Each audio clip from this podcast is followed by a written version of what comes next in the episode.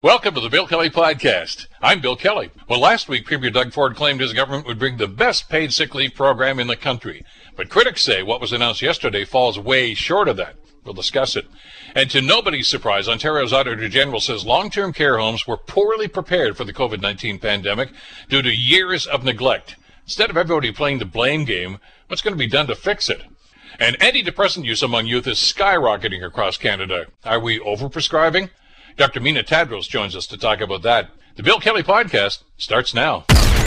Today on The Bill Kelly Show on 900 CHML the big announcement yesterday, of course, from Queen's Park, uh, Ontario now finally does have a uh, paid sick day program. I know there's been a lot of uh, back and forth between the federal government and the provincial government about this uh, over the last number of months, really. Uh, not just the Ontario government, by the way. Other governments have also been talking to the feds about this.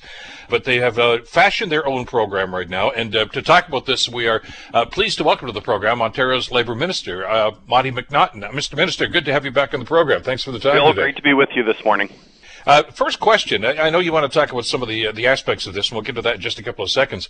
Uh, why only three days of, of paid sick leave? Well, look. I, I, well, this, as, as as one of my colleagues said, I mean, uh, you know, the premier is is in the middle of 14 paid sick days right now. Don't Ontario workers deserve the same? Oh, look, this is uh, even better. This is 23 days of paid sick days in total. It's a comprehensive uh, program that we're offering uh, three days of uh, paid sick days uh, through uh, employers and four weeks uh, at $1,000 per week through the federal government. So this is a, a comprehensive program. This is to ensure that workers and their families are protected during the third wave so we can finally defeat COVID-19. Have you struck that deal with the feds yet? Uh, look, I, I can uh, confirm there's been uh, a lot of discussions happening over the last uh, couple of days. Uh, again, it, it makes sense. The federal government has come to us and said uh, we're willing to help. So we have two requests for them. Uh, number one is to simply double uh, your uh, uh, sickness recovery benefit from $500 a week to uh, 1000 a week, and Ontario will pay 100% of the top up. And secondly, uh, do better and do more when it comes to uh, securing our borders and preventing these variants of concern from getting into Ontario. Are you, are you confident that's going to happen, Minister? I know that you and your colleague, uh, Minister Bethlenfalvy, have been uh, going back and forth with the feds right now, but the, the, the federal response seemed pretty dismissive of that. Yeah, I, I noticed the, the prime minister has been very uh, optimistic, um, I and, and very positive. Uh, I, I know they're open uh, to this. Um, we, you know, we're going to continue to work on this. But you also mentioned it, this isn't just Ontario. I mean, the British Columbia NDP government has come out and said, you know, the federal government has to be uh, at the table uh, with us to be a partner. Uh, Ontario is the very first province in the country to move forward with uh, paid sick days uh, during COVID 19.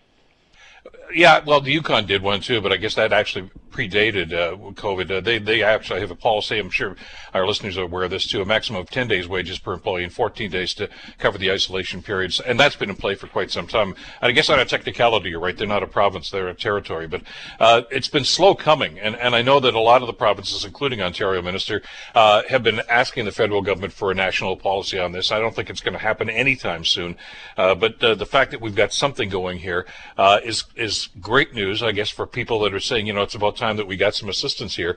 How soon can you get this implemented, though? I mean, this has been an idea who, who probably should have been done six, eight months ago. Well, I'm going to uh, introduce legislation today to bring forward the Ontario COVID 19 Worker Income Protection Benefit, which will include uh, three days of uh, paid sick days uh, and, of course, uh, four weeks of uh, doubling that federal program. But again, this is very comprehensive. the three days, for example, are very flexible for workers. Um, if you uh, need to go and get vaccinated, uh, you uh, will be paid for that. If you have to recover from your uh, vaccination, you can use one of these days or, or half of uh, one day if you need to. Uh, if you're a mom or dad and you have to stay home and look after a son or a daughter who has symptoms uh, related to COVID 19, you can use one of those uh, three days. So it really is uh, flexible, uh, generous. Um, it's, it's certainly uh, pro worker. But also, I'd like to point out that we're um, certainly standing with our small business uh, community. Small businesses have really um, bore the brunt of uh, COVID 19, have really struggled through this. Uh, small businesses will be reimbursed uh, for their payments. That's the the three day payments, right? Yeah, because we've seen over the last uh, few weeks, for example, the Ontario Liberals coming forward. They want uh, 10 paid sick days, but they want all 10 paid sick days to be on the backs of, of small businesses. We take a, a different view. We want small businesses to be able to grow and prosper uh, coming out of COVID 19, but most importantly, we need uh, jobs for workers to go back to. So this uh, is a balanced approach. Uh, 23 days uh, for workers, and uh, small businesses and employers will be reimbursed. Minister, what about uh, what about freelance employees? I mean, there's a lot of people that uh, that are, are, not beholden to a larger company. They've started their own businesses and things of that nature, uh, but they may have employees as well that are freelancing. What happens with them? Absolutely, and uh, that's uh, one of the biggest reasons why we've gone uh, to the federal government to double that uh, weekly benefit. Because under the federal program, um, gig workers, for example, those Uber drivers out there, or anyone that works in the gig economy, and there's hundreds of thousands of them uh, in Ontario, and self-employed people uh, would be covered. So there would be four weeks of uh, paid sick days for them. Uh, the other element to this, too, of course, the sick days is one element of this. What about validation for this? I mean, some provinces uh, were suggesting that maybe a doctor's note was going to be required, or some validation that they actually have symptoms, or that, or that they need to go and get vaccinated. Uh, absolutely not. Uh, look, I, I trust workers uh, across the province, and uh, there's no sick notes uh, required. We want workers to know that if they're sick or have symptoms, stay home how now you, you, mentioned you're going to introduce this ASAP. Uh, the, the, the, typical course course of action here is, as you well know, Minister, is, is first reading, second reading, third reading. Uh, can you expedite that, or is this going to have to go through a process? Well, absolutely. Uh, my goal is to get this done as quickly as possible uh, for workers uh, right across uh, the province. Uh, and then we also need to, you know, continue pushing uh, Justin Trudeau and the federal government to up their program. So this uh, this is going to get done. And I, I should also mention, uh, because it's important for everyone out there to know that this uh, program will go until September the uh, 25th. Uh, that is tied to uh, when the federal program ends, but it's also retroactive uh, to April 19th. So if any worker, for example, last week had a day or two off, they can get uh, paid through their employer, and their uh, employer can get reimbursed through uh, Ontario. Minister, is that September date carved in stone. I mean, the federal government's initiated a sunset clause on many of their policies too, and has extended them as the pandemic has continued. God forbid that should happen, but if it does, is, is the government going to be flexible about that date? Yeah, absolutely. I said that uh, yesterday. Um, we'll be with workers uh, until COVID 19 is uh, defeated here in Ontario. We'll help them get through this. And uh, if we have to prolong this, uh, we certainly will. Minister, I know it's a busy day for you. Uh, lots of things going on uh, with the media and, uh, of course, with your office right now. We do appreciate you taking some time for us today. Thanks so much. Stay well. Anytime, Bill, and stay safe, everyone. You too. That's uh, Monte McNaughton, of course, the Minister of Labour uh, for the Ontario government, with uh, his description of the paid sick leave program, which a lot of people simply say just doesn't stack up to what we really needed. Uh, the concern here, of course, is uh, is about uh, the length of time, and, and the, the, point is the question, of course, having to do with 14 days of isolation. and he's suggesting that there's going to be another program and some federal money, but that's not done yet. Uh, so you know that's that's that sounds like a great idea, but until the feds come to the table and actually sign an agreement, uh, it doesn't exist, and so people are still going to be left high and dry until that does happen. Uh, even you know you talk about the fact that it's going to be retroactive, but it, if you finish your three days, uh, you've got a concern about where the money's going to come from. I want to bring uh, Andrew McDougall into the conversation. Andrew is a professor of political science at the University of Toronto. Professor, uh, thank you so much for being back in the program today. Glad you could be with us today. No problem your reaction to, to what happened yesterday and, and to Minister McNaughton's description here? Well, I think when most people look at this, you know, they're seeing a government that's kind of under a lot of pressure right now. And it looks pretty much to sort of, I think, everybody that's made any comments on it, that this was reaction to the politics that they just could no longer ignore. They had to do this. Uh, I don't think that the government particularly wanted to. Uh, over the course of the, um, you know, before the pandemic, uh, you know, hit, the, the conservative government had been eliminating paid sick days. Um, they were very resistant to bringing this program in. Um, but the politics simply became such that they couldn't ignore the calls for it in the context of a pandemic, so they had to bring it in. So I think for for most observers, this very much looks like a government that's under duress and is being forced to bring this in, rather than it being a program that they would like to bring in. Given the uh, the tsunami of protest about this, the fact that they didn't talk about this previously, though, uh, is this sufficient? Is this going to quell the the concerns? I think a lot of people think that it's better than nothing, um, and you've had a lot of commentators say at least you know you've got the three days, and you know that would seem to suggest that there's going to be a, it's a little bit of help that is going to be there for people that you know that need it. But you know there is the glaring reality that if you're isolating, that's two weeks, and this is only three days, and you know that leaves a big question over the program. But what do you do with with the rest of that time? And a lot of people, the argument goes, are going to have no choice but to go back to work, maybe in a in a condition that they probably shouldn't be, uh, you know, given the context of the pandemic. Well, and as you probably just heard the minister suggest that uh, he figures on day four, if that's going to happen, uh, that you would shift over to to the, this deal, what's going to be done by the federal government. But as, as we were just talking about, uh, there doesn't seem to be a whole lot of synchronicity here between the feds and the province right now. That's not going to happen anytime soon, I wouldn't think. Uh, it looks like the government is kind of doing this on the fly. Um, you know, and, and this is something that people have been calling for. And they are introducing these programs, and they do say that there is more help that's coming, but it definitely looks you know, from the outside as though this is something that is kind of being thrown together. And they're trying to bring, uh, you know, as much help maybe as they can, but they weren't really planning on doing this. So this looks like it's kind of coming together, you know, under a lot of pressure. I don't think it really helps much that the premier is himself isolating right now, and you know he's got the cabinet out trying to defend a program that a lot of people say is falling short and the premier himself is kind of an example of the pressure that people are under, where they have to self isolate and they, you know, they can't go into work. He can, you know, he has the luxury of being able to to stay at home, but a lot of other people don't have that. This is the old uh, "do as I say, not as I do" situation. Yeah, I think a lot of people are reading it that way. But I mean, you know, others are saying, look, this is help. This is going to, you know, have an impact. It's better than nothing. Um, but whether or not it's sufficient or not, you know, there's a lot of debate around that. Were you, were you actually even surprised they made the announcement? Because the, the, the, the, talking points coming out of Queen's Park almost hours before this, which were just the opposite of what they actually ended up doing. Uh, I mean, I wasn't particularly surprised that something has come together. The, the politics on this, you know, has become, uh, you know, pretty uh, pretty clear that this is this is not the the pre pandemic, you know, conservatives where they had a strong base, at least in my view, that might have supported some of these reforms, such as getting rid of paid sick leave. I mean, this is a pandemic, and I think a lot of people's sort of views on this have changed. And although there was some resistance at Queen's Park to to a program, uh, I think they began to sort of read the writing on the wall that something was going to have to be done in this area. And so when when a program started to emerge, I wasn't particularly sort of surprised. But it is interesting seeing how you know, this was coming together kind of in real time. Uh, you know, there was this very strong pushback against that and eventually a recognition that that wasn't going to work. So we are kind of seeing this come together sort of on an almost day by day basis. Again, I mean, it's going to help. It is, it is more than nothing. Um, but you know they're going to have to play this very carefully and defend the program as being you know what's needed in this situation. It's interesting to watch the progression of uh, of the government's concern about this and, and their their resistance to it. Uh, initially, of course, when the opposition parties brought this up, it was well these guys are just playing politics.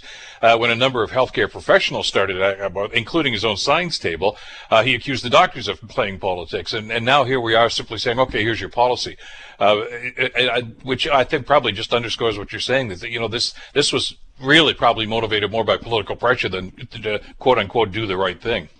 Yeah, I mean, there, there's clearly the pressure that's that's there for it, I, and it is interesting watching the government, you know, sometimes getting into a little bit of a fight with the science table, and it's not at all clear that they're going to win on uh, on a fight like that. Uh, you know, people are very much you know dialed into what the scientific community is saying about the pandemic.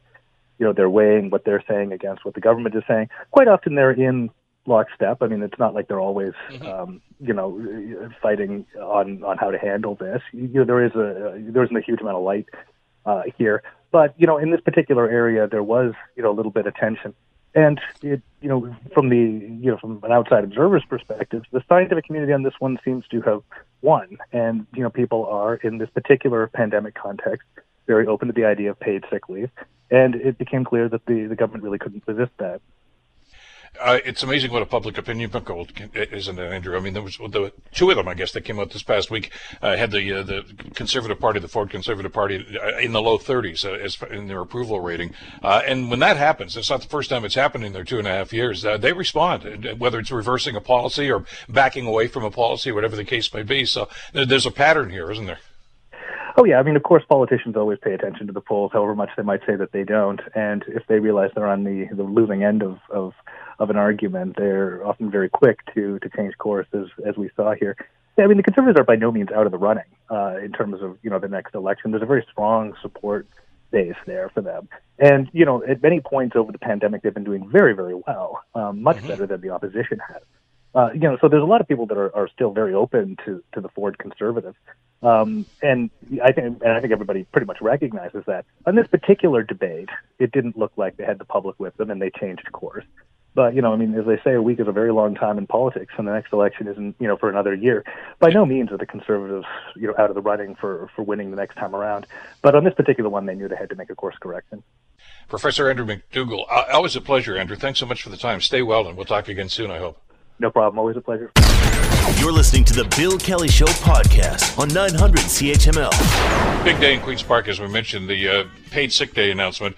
Also, the uh, release of the Auditor General's report about uh, long-term care in this province of Ontario. Uh, there have been a lot of studies that have gone on about this over the last little while. Uh, and yesterday, uh, after the Attorney General Bonnie Lysyk actually released her report and talked about some of the key points in that, the government did respond. Ontario's Minister of Long-Term Care says that this report that's done by Bonnie Lysyk in the AG's office actually uh, represents what's happened from the previous government. It's somebody else's fault. Here are her thoughts on that.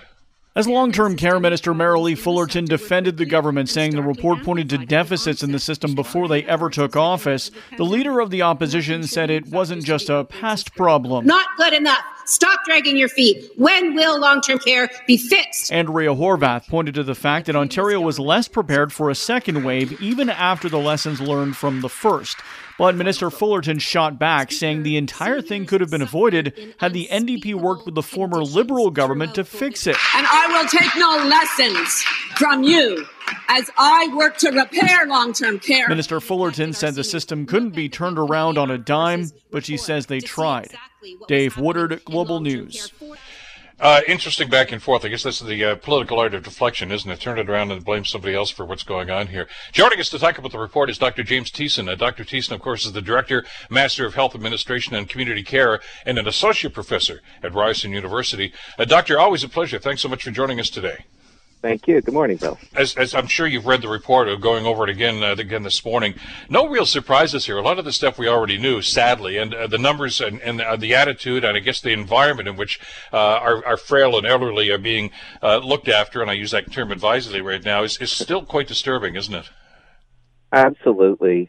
It's the, the report actually is a terrific kind of compendium, if you will, of um, of past issues and how the sector was really set up for failure when the COVID pandemic hit.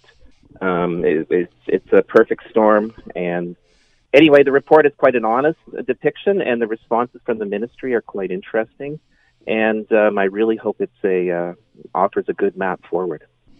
Well, I, I, guess one of the things, the rest of this is, is really graveyard. I think they state this right in the first part of the thing. The Ministry of Long-Term Care nor the long-term care sector were sufficiently positioned, prepared, or equipped to respond to the issues created by the pandemic in an effective and expedient way. That that kind of captures the essence of the report, doesn't it?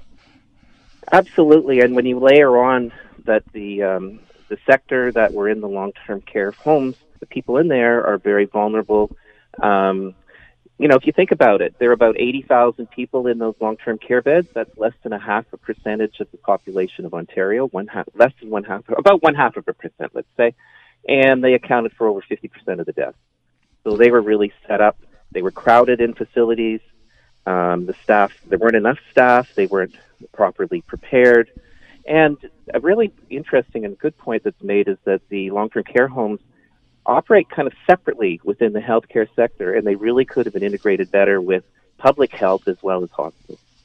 It's also interesting uh, that. Uh, you know, we, are obviously getting a response here from the minister and from the government on this, mm-hmm. uh, but the attorney general was not simply pointing the, the, finger at the government. She's talking about the operators of these facilities too. Yes, she was. She just said that they they didn't um, again prepare the staff properly. They didn't have um, IPAC um, infection um, control procedures properly developed, the, the staff weren't trained. But they also pointed out that there's a 40% um, turnover in um, personal support workers um, almost every year. So, you know, it's, it's a tough game to uh, tra- train them and have them leave. There's a message there, isn't there? Because uh, I know the government has said, well, we've responded to this, and they've they've instituted this program, uh, you know, to, to expedite you know training of these people, and they're going to pay them while they're being trained, which sounds fabulous. Uh, but as as as those people are going to go in one door, doctor, a lot of people are going out the back door and saying, I can't take this anymore. Absolutely, and as I said in our earlier conversation, a real issue is that um, they're not paying them enough. You know, yeah. and, and it, it's quite interesting that if you look at the um, over $500 million that was allocated to support the sector, um, 60% of it went towards the uh, $4 an hour wage boost that was offered. And that was, um, some of that other, some of that extra money wasn't spent, but that money was mostly spent. So I think there's a message there. You've got to pay these people well if you want to have have them regulated um, and have them stay in the profession. You've got to pay them better, which means the providers, be they for profit, not for profit, or municipal, they need more money. Well, and there's paid wage gaps there too between private and uh, and not for profit, and there's a lot of stuff going on here that needs to be addressed, uh, which we thought the government was doing, but obviously uh, Ms. Lysyk's report here indicates that a lot of the stuff that we knew to be wrong uh, in in the first wave of this uh, still exist in, in many of these facilities, including the overcrowding and a lot of other things that that were contributory to to the I guess the horrid conditions really that they were in. Yeah, and and this the tragedy really is, and I agree with you, Bill, is the second wave. Um, no one could say that they were surprised. Um, I don't know if they could have caught up within six months, but you think they, the system could have performed better. Uh, I'm not going to let anybody off the hook here. Previous governments be up because this has been going on, as you've told us, Doctor, for many, many years. It's not just a, a new problem that started during the pandemic. Uh, but I think the Auditor General addressed that too. She says the report noted that infection prevention and control was inconsistently practiced even before the pandemic, and she cites between January of 2015 and December of 2019 Ministry inspections cited hundreds of incidents of noncompliance in about two thirds of the homes, but she called uh, enforcement, the, the, term she used was problematic. I, I, think probably stronger language was needed there, but uh, that, that seems to be the essence of it. In other words, even if they're caught and they say you're, you're not doing this properly, very little, if anything, was ever done about it. Yes, and she really underlines that point um, that um, that yeah violations weren't really um, they were followed up, but there weren't significant consequences for the operators. Um, doesn't say a slap on the wrist, but it sort of sounds that way. So yeah, um, a lot of these facilities just weren't um, doing their work properly, and they weren't forced to. So many did not. You're absolutely right. It also, I, I, think, addresses a lot of a lot of the stuff that we've talked to with about people that have been advocating for this too, and maybe some some policy decisions that were made that probably had adverse effects on that. And I was interested that she brought one aspect of this up. And I can remember when the government made this announcement, uh, when they saw the, the, the, outbreaks that were starting at this particular level. I guess we're going back to the first wave here, Doctor. Uh, and they basically said, look, at uh, family members who are caregivers are not allowed to go in. You can't do that. Uh, and, and she pointed that out and said that was probably the wrong thing to do because that really, what that did is it, it eliminated a level of care that those residents were getting. That's right. That was a very tough call. They're worried about spread, obviously, people, family members bringing it in. But um, as I, I think it was Dr. Sinhoff um, from Mount Sinai, the geriatrician, he, he makes a point that um, is quoted basically saying there's kind of a, a risk versus benefit um, calculation that has to be made. And to your point, there's a huge benefit to having family members come in, not only to offer companionship, but to supplement the um, help in the those very understaffed facilities, and they erred on the safety uh, risk side, and um, there are consequences. And and and also, if you don't have family members in there, they're not keeping an eye on the on what's being done and what's happening in those facilities. So that was a real problem. Well, and families that have you know loved ones in those facilities certainly know that. I mean, oftentimes it's a family member or, or, a good friend that may help with feeding or could help with a number of other things. I mean, there's some things obviously that staff are only trained to do, uh, but that takes an awful lot of the pressure off staff. And and, and your point's well taken. I mean, the, you know, you're kind of damned if you do, damned if you don't here because they were concerned about spread. Uh, but uh, I didn't hear much of a discussion about that, and they just kind of went ahead with that. And anyway, the the AG points that out and says that probably could have been done differently in situations like this. Uh, let's let's get into the elephant in the room, which always is problematic for an awful lot of people in this discussion, Doctor. Uh, that's uh, for-profit versus uh, the the the institutional uh, facilities that, that are there through well our money, obviously taxpayers' money in situations like this. Uh, there are those, of course, who will say there is a, a, marked difference in in the way the treatment is done, the, the pay of the staff, and a number of other things. And the Auditor General makes note of that today. she noted that 13 of the 15 homes with the highest number of COVID deaths are operated by for-profit entities. Uh, the 15 homes only had 4.4% of all the long-term care beds, but accounted for 28% of the resident deaths. How do you read into that? What, what's, what's your takeaway from that? Yes, this has been an issue. We've spoken about it. It's been kicked around. You're absolutely yep. right. The private um, facilities overall did not perform as well. Um, now, certainly the argument is that they're drawing money out to pay dividends and so on. That's not that much money compared to you know the amounts they get, but um, yeah, they they just didn't do as well. Um, I think though it's important to remember again that the municipal and for pro- not-for-profit um, providers have access to more funds. The not-for-profits can raise do fundraising, and the municipal facilities obviously get subsidized by the by their cities and often have their land and so on um, provided. I'm not an apologist for the um, um, for-profit providers, and clearly the numbers that you show or you, you mentioned um, sort of show that the private ones didn't do as well. I don't. I think they can do better. I don't think that's a reason for getting rid of them. Well, how do you address something like that, though, Doctor? I mean, there is an inequity, as you say.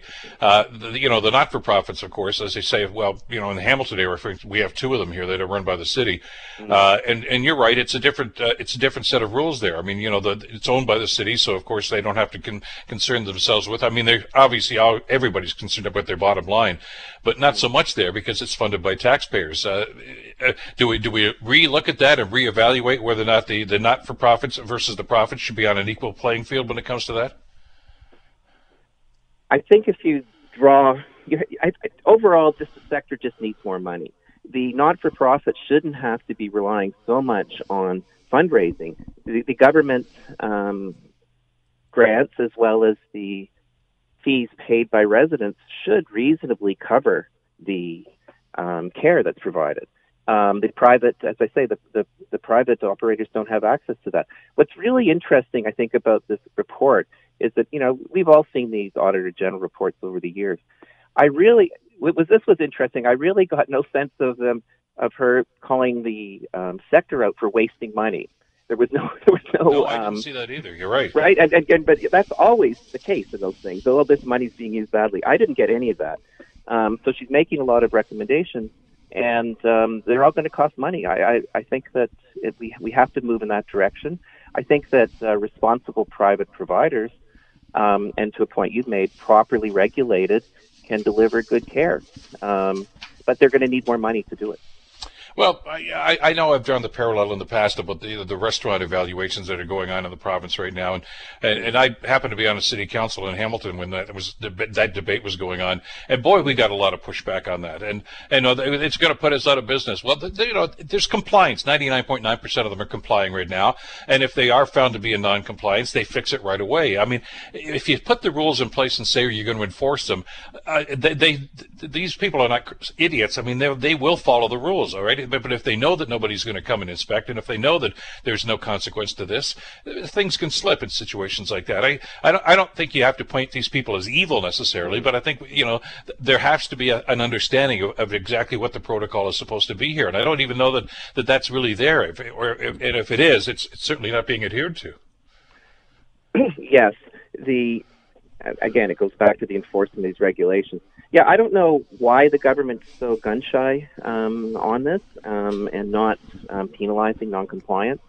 Um, I, I, I, one thing I kind of wonder about, um, like we're in real trouble if a lot of these providers decide to pull out of the industry, right? Mm-hmm. Um, I, you know, over 57% of the beds I think are um, privately uh, run something like that. Um, so if, if you come down too hard on them and they leave, they've got valuable research or re- re- real estate uh, properties in big cities, some of the big cities. Uh, what if they exit the industry? Um, that said, that doesn't give them a free pass. I think again with some um, proper funding, I think they can do better, and um, and they have to just be more. They need more accountability, and in these larger chains um, at the site level, at the facility level, the accountability is not there the federal government has talked uh, over the last couple of months, uh, Doctor, as you know, about mm getting involved in this. Uh, there's, as, as, not, you know, you might have expected, there's some pushback from the provinces because they say, okay, that's our jurisdiction. Uh, but do, do, there need to be national standards here? Is that would help the matter at all, or is it is that just a, a pie in the sky idea that, that probably isn't even going to be something that could be applied here? Well, yeah, it it's it's a great idea. Um, I think they, they really have to up the ante. Um, there'd have to be significant funds to get the provinces to go along. Um, I think. I, I, I don't think it's unreasonable, frankly, but as something I keep saying, I think what we should think about nationally is a uh, long-term care insurance program. you know, um, just to make sure there's an envelope of money available just for home and community care as well as long-term care, because we know that the hospitals look. If you look at the um, how the province responded to the pandemic. The hospitals were the leaders in this, and mm-hmm. the um, long-term care facilities are kind of just left vulnerable. Um, and home care basically got didn't really get any support. Um, so I think that it's really important to have a separate pool of money, along with those national standards. I think which can work to support that sector. But you're you're point is well taken here. Uh, none of this is going to work unless they put some money into the program. And I, I got the sense that was the, the, message the AG was giving here. When you look at the recommendations, I think there are 16 major recommendations that she put mm-hmm. here in the report. And all of them basically say you need better training, you need more staff, you need more facilities, uh, you need more oversight. In other words, you know, ka-ching, ka-ching, ka-ching. It's going to cost money. and, and that, I hope, is the takeaway the government's going to get out of this. But yeah, you know, a really interesting, sort of minor one was um, she was suggesting that the ex, the long-term care ministry uh, leadership didn't really have expertise or sector knowledge about uh, long-term care, and the recommendation was at least senior the ADMs and so on um, have familiarity with the sector. And the the ministry's response said, "Well, no. When we're recruiting um, leaders, we look at kind of more generic leadership qualities. That sector knowledge um, really isn't as important." And this is the only, and then the um, auditor general pushed back and said, no, we stick, we're sticking with this recommendation. The people in that ministry should understand this is a unique sector, and familiarity with the operations on the ground will really deliver better outcomes. Well, and you, you wonder if the government might be a little more receptive to that idea. I mean, it, it was this government that created the ministry in the first place uh, because they said it was special and it needed special attention. Uh, and, and I think that's really what the Auditor General was saying, wasn't she? Yeah, that's a great point. So they set up this ministry, this separate group, and then um, yeah, but, but but I guess there's a professional civil service ethos that assumes that um, you know that these again leadership skills are generic and can be applied across the board. Well, I I think that um, that's not true. Well, if we've learned anything from the pandemic, uh, it's that we need to listen to our, our, our, experts, our medical experts, when it comes to this. And uh, and they and they, like I say, they're going through the motions. They you know they did appoint a science table. Uh, you know, we can debate, I guess, until next Wednesday as to whether or not they listen to them all the time. But they've set that up. Uh, there are people like yourself, doctor, and so many others in this province right now that are strong advocates for this and have the expertise here. You'd like to think that every now and then they might pick up the phone and say, "What's Doctor Tiessen think about this?" well yeah, I mean, there, there, yeah, there's lots of advice out there, and it's pretty consistent. Yeah, and there's really not much to your as you start out saying. There's really not much in that report that hasn't been said in the last 25 years. So, um, yeah, but just listen to the experts and defer to them. Um, this is kind of a, a, national problem in Canada. In fact, mm-hmm. we have people that are in the bureaucracy that are well-meaning, well-educated, well-trained, but they might not know the business that they're running. Well, there are people that do, and uh, they're just a phone call or an email away. Uh, doctor, always a pleasure. Thanks so much for this. Uh, stay well, and we'll talk again soon. Thank you, Bill, and you take care too. Dr. James Tiessen, of course, from uh, Ryerson University. You're listening to the Bill Kelly Show podcast on 900 CHML. rather shocking study that was done by the Toronto Star uh, indicates that antidepressant use among youth is skyrocketing across the country right now, prescribing drugs for uh, people that are suffering from, well, let's face it, stress and a number of other uh, disorders, and a lot of it, of course, related to the pandemic. Uh, but the numbers here are staggering. Joining us to talk about this is Dr. Mina Tadrous, who is a pharma epidemiologist and a scientist at Women's College Research Institute, and also an assistant professor at the University of Toronto. Uh, doctor, thank you so much for the time. Glad you could be with us today. Uh, thanks for having me. Let me ask you bit off the bat here. I, am sure you've seen the report here that was in the Toronto Star. A 240% increase in antidepressant prescriptions for people under age 18 uh, in BC, Alberta, Manitoba, Saskatchewan, and Quebec. Uh, that's in a 10 year period, of course, between 2009 and 2019. What's happening, Doctor? Yeah, this is in line with with a number of other studies that have been coming out over the last decade, including some that we've done that have sort of highlighted that you know the, the rate of prescription in youth is going up. And, and the way that I kind of frame this for folks is that this could be a good news or a bad news story, and, and likely the truth is somewhere in the middle. Uh, what I think is happening is that there there is good news in the sense that we we've been doing a strong fight and shaking off the stigma around mental health, and and perhaps especially among youth, there's a there's a greater comfort to have these discussions, seek help, and talk to folks uh, when they need it. And I think there's been a lot of support systems built and a lot of programs in schools that have helped support that. So what that means is that people are talking about it and willing to say, okay, there's something, I, you know, I might not be, I might not be in the best shape here, and they and they go seek the help, uh, and they're getting some sort of prescription there. That's the good news. The bad news might be that you know we know that the best treatment for some of these, you know, depending on uh, on the indication and the use of it, for for depression, one of the best in, treatments that you can get is to get a prescription and to get some therapy alongside with it. And we know that that's often a very strong tool. So what we're worried about is that maybe they're only getting the prescription because it's cheaper and easier to do.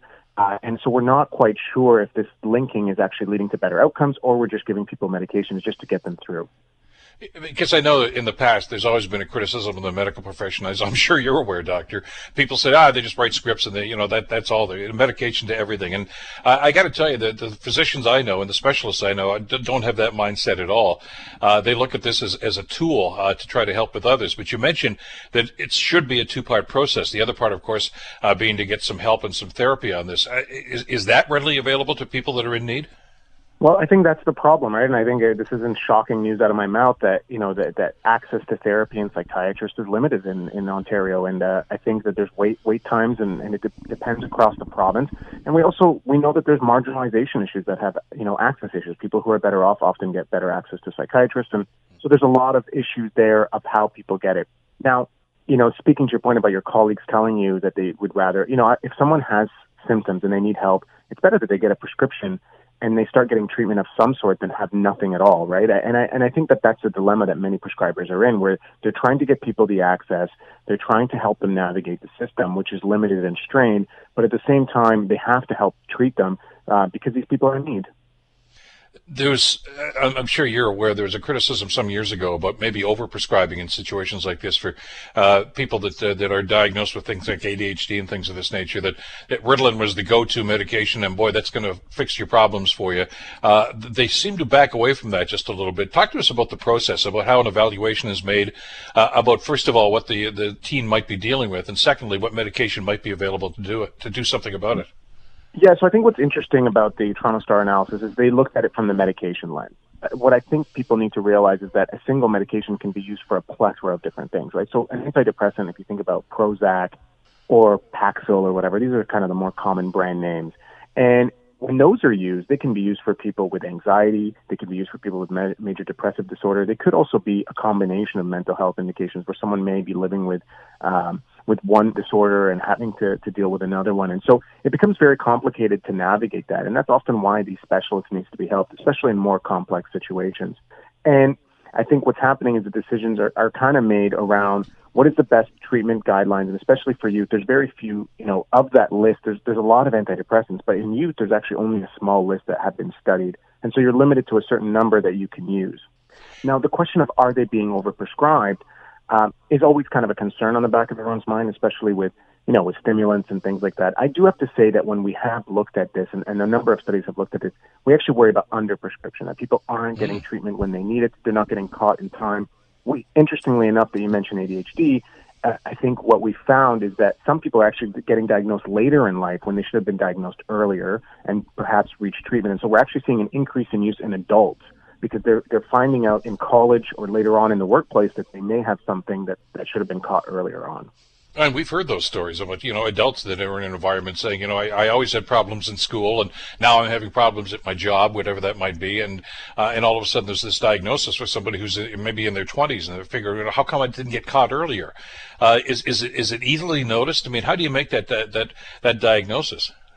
Yeah, absolutely. And I, I think what happens is that for some of these folks, when they're in high school, um, you know, they're they're really sharp, and I think they they develop different mechanisms to deal with it.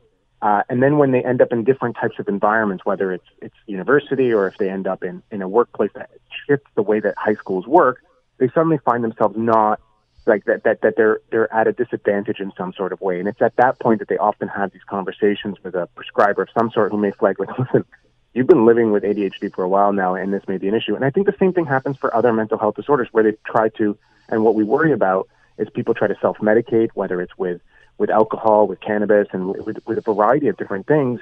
And they don't actually seek professional help. And then what ends up happening is that later on, when it gets more serious, or we don't even catch them at all. And so, you know, I, I think from these studies, it, it's obviously concerning, and we should continue to monitor how these medications are used and making sure they're appropriate. But I don't want people to deter and say they don't need a medication when we know that, especially in the midst of COVID, we're, we, we are seeing an increased pressure on our mental health. Well, and an increase in in well, potential suicides, and in some cases, tragically, uh, suicides that, that you know are, are, carried out to the full extent of that, and we've seen those numbers too, and that's problematic. Uh, can that be dealt with through medication? Does that talk to us about what that medication is actually doing, taking the edge off, obviously, and maybe you know try to add some sense of stability here. But does does it deal with the depression itself? Yeah, absolutely. So I, I think when we'll talk about these class of medications called uh, SSRI, so serotonin uh, selective serotonin reuptake inhibitors. This is cl- the classic Prozac and antidepressants. The way that they work is that they're they're helping your brain rebalance some of the neurotransmitters or like the, the signaling pathways in the brain. And so that's that it makes it easier in that case for cognitive therapy to take place and for change of the brain to take place. We know like these drugs are, are now 30, 40 years old. Uh, some of them being even older. And we know that in, in, in, countless different studies, in a large number of clinical trials around the world, we're talking hundreds and hundreds of really strong trials, that they work. They improve on various different scales, and they reduce uh, those those incidents of self harm in the long term. And so we, we we have a pretty strong idea of how well these medications work. And generally, although with everything there is a safety concern, they're pretty safe medications. And so there is a pretty good risk benefit when it's needed and when it's indicated. And, and, and again, that decision is often, you know, is made by a professional. Is, is there ever any concern about long-term use? I mean, we know that, you know, anything that we put into our bodies is going to have uh, some side effects, I guess, other than, you know, what the intended use of, of the medication in situations like that. But, I mean, for antibiotics and things of this nature, you know, you only take them for so long because after a while the body uh, is going to react in a way that probably is not favorable to the individual. Are, are, are these medications uh, in that family? So, you know, for most medications, we don't have long term clinical trials, right? Like, you know, I have patients that come in and they've been on some of these for years, and I don't think that we have any clinical trials to look at that. But generally, what we've seen is that long term, you know, they, they, they do okay, and there's not really any strong signals like in other medications where there might be some issues. I will flag for folks, and this is why I get scared when some of these news stories hit, that especially these medications, the, the, what we worry about is people suddenly stopping them, especially when you've been on them for a long time don't suddenly stop that medication. Go talk to your professional. Go talk to your doctor. Talk to your pharmacist and say, well, okay, you know, maybe I don't need this anymore. Um, and and obviously the goal is, if possible, we'd want to reduce or eliminate those medications. Like we don't want people on it lifelong if it's not needed. For some people, it is. But don't suddenly ever stop these medications. Um, but instead, talk to a professional so they can help you kind of taper off them when that's needed which kind of circles back to what you were talking about at the beginning of the discussion that, that the therapy has to be part of this. In other words, there has to be that dialogue uh, between the professional and, and, and the patient there. Absolutely, absolutely. I think that that's that's sort of crucial to this, and I and I and I hope that the, uh, the you know the story that comes out of this is that our youth are talking about mental health. They are seeking it, and and and then that there is a need, and it's growing. Um, so we should try to meet them halfway to better improve that. So you know, prescriptions are only half the battle, and, and we need to we need to make sure that the other supports are there as well. Well, exactly. I mean, I'm trying to connect the dots here, and I, I remember the story that came out last year in the first wave of the, of the pandemic uh, that suggested that there was like a 400% increase in, in, in teens actually that were calling the kids helpline. Uh, that's that's a national number, but it does indicate that they're cognizant of what's happening to them and that they're seeking help. Yeah, I, I think it's very. I don't think. I think we can all be empathetic to what's happening. I think we're all feeling that pressure.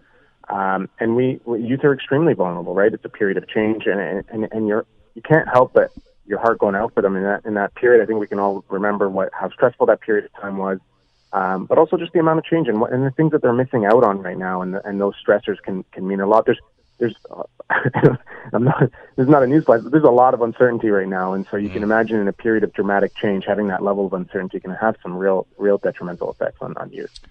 Doctor, the, uh, the, the portal for anybody to access the healthcare system in, in, in, our society anyway is usually the family doctor, the GP.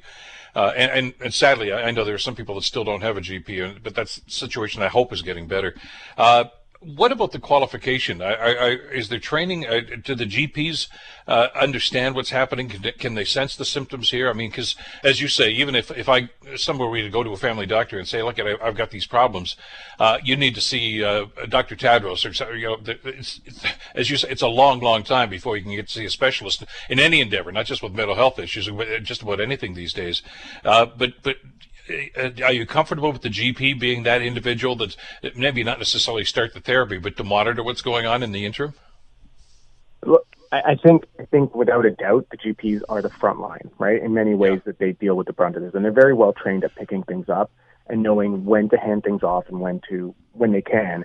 Uh, and when to deal with it. They are the largest prescriber of these for a reason, right? People go talk, and often, you know, it doesn't always present with the same symptoms. Sometimes it's disturbance in sleep or changes in appetite. And so they, they, they're really clued in and well trained in how to pick up these and know when to navigate that. And in many ways, the GPs are the people that help, you know, many patients navigate that system. What I'm hoping, uh, and one of the silver linings of, of COVID is that as this goes on, perhaps navigating people to specialists and those kind of care with virtual care starting to pick up might become an easier threshold rather than having to drag somebody into one of the big cities uh, or dragging them into you know downtown Hamilton or downtown Toronto or whatever it may be, that we can actually uh, send people to to virtual care clinics and meet them where they're at, and hopefully the GPs can start helping navigate that uh, and and giving those kind of resources and needs and support that people need. So you know I'm I'm very confident in the GPs and their ability to flag for folks uh, when they can handle it and when they can and hand them off. I think we just need to better support GPs to be able to do that for the community. I was glad you brought up the virtual aspect of this because I was going to ask you about that. Uh, it, it, it, seems to be at least to be a, a partial solution to this, uh, you know, especially in these times, and it's it's certainly a technology with teens, I guess, would actually be very comfortable with too. Is is is that something that you see is going to be growing? Absolutely, I think uh, I think virtual care. Uh, you know, most patients now that don't have to follow up in some ways. You know, there are some things that we can't do virtually. You know, I speak to some of my colleagues that are dermatologists and trying to point your, your, your rash or your issue in the camera may not do quite the trick. But for other folks like psychiatry, especially in mental health and GPs for common ailments and things like that, it, virtual care is a, is a wonderful tool uh, that's going to be there to help continue the continuity of care. Like, I, I don't think there's any reason moving into the future that we should drag a patient back into uh, into a hospital to see a specialist just to get a renewal on their prescription, right? Or just to say, just to check in. I think those days are gone, and I think people are starting to realize, like now that with COVID, they saw what the potential is. Um, and I think that this is a huge opportunity for mental health, right? To be able to fill those gaps, make sure that we we break down all those barriers. And you know, we've been fighting uh, stigma, and I think now we can try to fight some of those other barriers using the tools of virtual care. Is that stigma being eradicated? I don't think it's being eradicated exactly, but I think we are starting to reduce it. And I, I think that hopefully this increase in prescriptions is is a slight signal for that, right? That people are talking and willing to accept medications, because you know to get a prescription from that, it does take a conversation, uh, and it does take seeking help. And so I think what this prescription is signaling is that more people are seeking help. Doctor, so good that you had some time to talk to us about this and, and, put some perspective on this. When you see the numbers by themselves, I mean, it can be a rather troubling situation, but uh, uh, we, we needed to get your professional advice and a perspective on this. And, and I think uh, you've allayed a lot of the concerns I think that people might have had when they just looked at the first part of the survey. Anyway, thank you so much for this today. Awesome. Thank you for having me and bringing attention to this important topic. Have a great day. You too. Take care. Dr. Mina Tadrous, of course, from uh, University of Toronto. The Bill Kelly Show, weekdays from 9 to noon on 900 CHML. The Bill Kelly Podcast is available on Apple Podcast, Google Podcast, or wherever you get your podcasts from. You can also listen to The Bill Kelly Show weekdays from 9 till noon on 900 CHML. I'm Bill Kelly. Thanks again for listening. And don't forget to subscribe to the podcast. It's free, so you never miss an episode. And make sure that you rate and review.